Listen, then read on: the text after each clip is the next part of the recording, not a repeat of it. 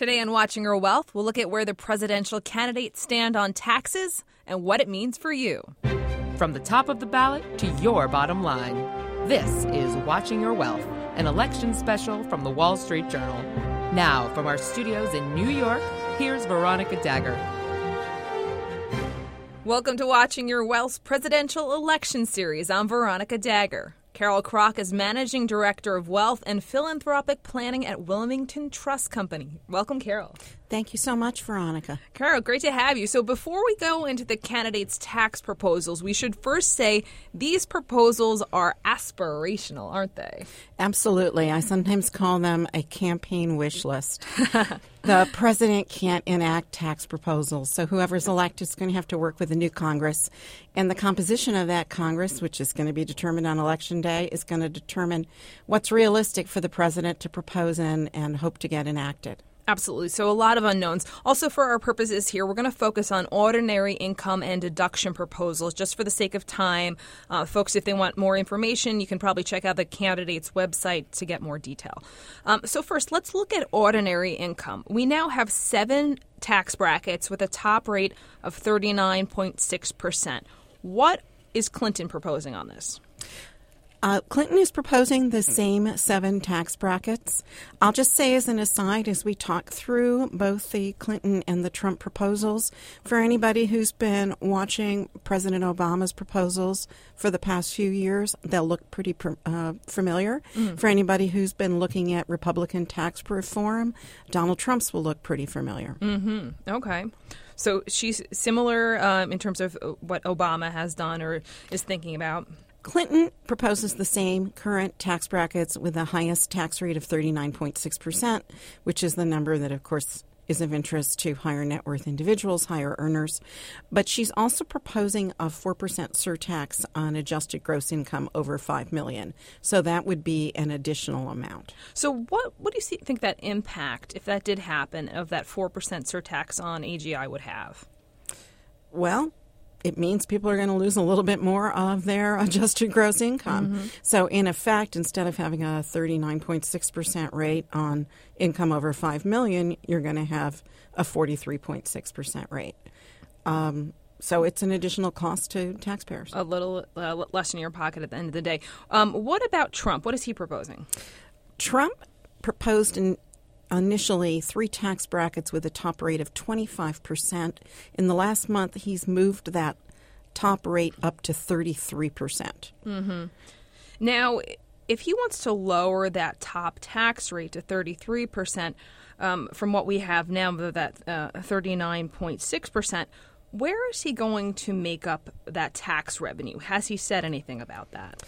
Well, I think the biggest thing he said is he moved it from 25 to 33 because the revenue numbers were so hard, mm, so working. difficult mm-hmm. that uh, I think it was something like 9 million, I'm sorry, trillion dollars mm-hmm. that he did shift that. Mm-hmm. Um, so that is a shift to make up for, for, that deficit. In terms of further guidance, though, he hasn't really said too much, right? No, I think there's been a suggestion, and there still would be a deficit with the 33% rate. I think there's been a suggestion that he may be able to change some of that revenue line through deductions, but he hasn't put out specifics on that. Got it. Uh, any sort of takeaways, you know, sort of top line for investors based on either of these proposals? Well, you know, I wish that we could give people more definitive guidance this early in the race. Um, I've adopted a term that is used a lot in the medical field, which is watchful waiting, mm. because right now it's hard to say. I think that it's realistic to think that if one of these candidates gets elected, and of course one of them will, right. and if it is with a Congress that follows along with their thinking, you might see some increased tax rates if it's Clinton. You might see some decreased if it's Trump. But I think the key to it all is really in the Congress. And so it's hard to say right now which is going to happen or if either is going to happen. Indeed. Let's look at deductions. This is often a hairy topic. Right now, if you're married for AGI of over roughly $311,000, itemized deductions and personal exemptions phase out. What is Clinton proposing in this area?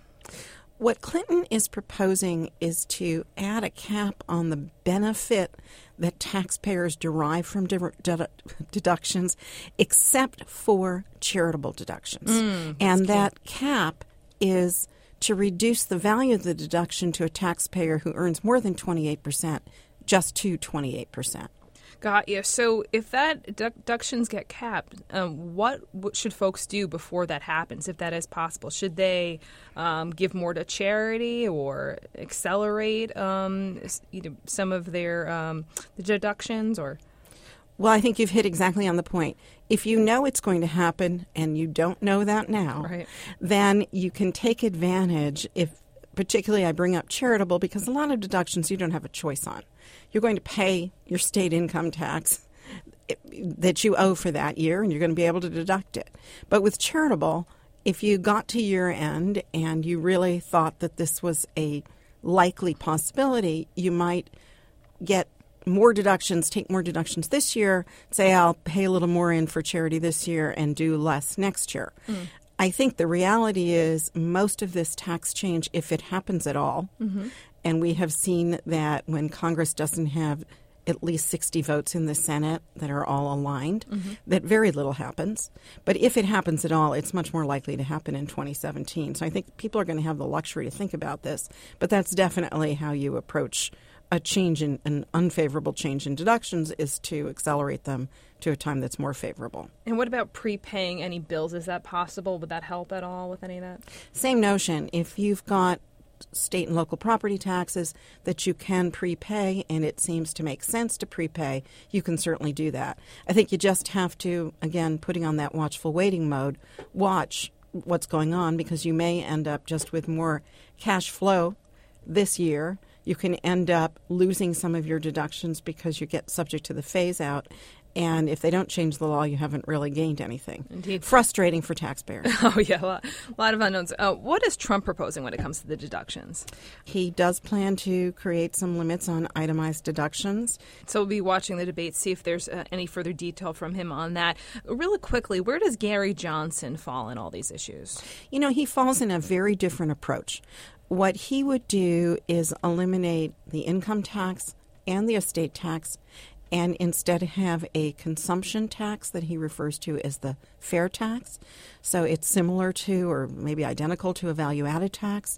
He hasn't provided a lot of specifics. He says it would be revenue neutral, and that means that the rate will depend on how the numbers play out. Got it. So it seems like in all this, it's a lot of watchful waiting because we don't know what's going to happen. But say, you know, come January 1st or even before that, when all the election results are in, should we be taking action then or should we still wait? Well, I think the first question is going to be to look at that Congress. Mm-hmm. Is if you get to November 9th and you've got a Congress that looks squarely able to act because, in fact, it's got more than that magic 60 votes. So you're not facing filibusters, you're not facing so called cloture motions. If you've got a Congress that looks likely to be able to act, that is aligned with the president, uh, so both parties, and I don't think that's very likely, then you might really want to roll up your sleeves. Otherwise, I think you may want to still engage in a little bit of watchful waiting. Great tips. Thanks for joining us, Carol. Great to be with you. Thanks again to Wilmington Trust Carol Kroch for joining us. This has been Watching Your Wealth, the production of the Wall Street Journal. I'm Veronica Dagher. For more information, check us out at WSJ.com slash podcasts. Thanks for listening. Next time on the Watching Your Wealth election special, what will a Donald Trump or Hillary Clinton presidency mean for estate planning? Join Veronica Dagher all this week for a special election edition of Watching Your Wealth. This message comes from Viking, committed to exploring the world in comfort. Journey through the heart of Europe on an elegant Viking longship with thoughtful service, destination focused dining, and cultural enrichment on board and on shore. And every Viking voyage is all inclusive with no children and no casinos. Discover more at Viking.com.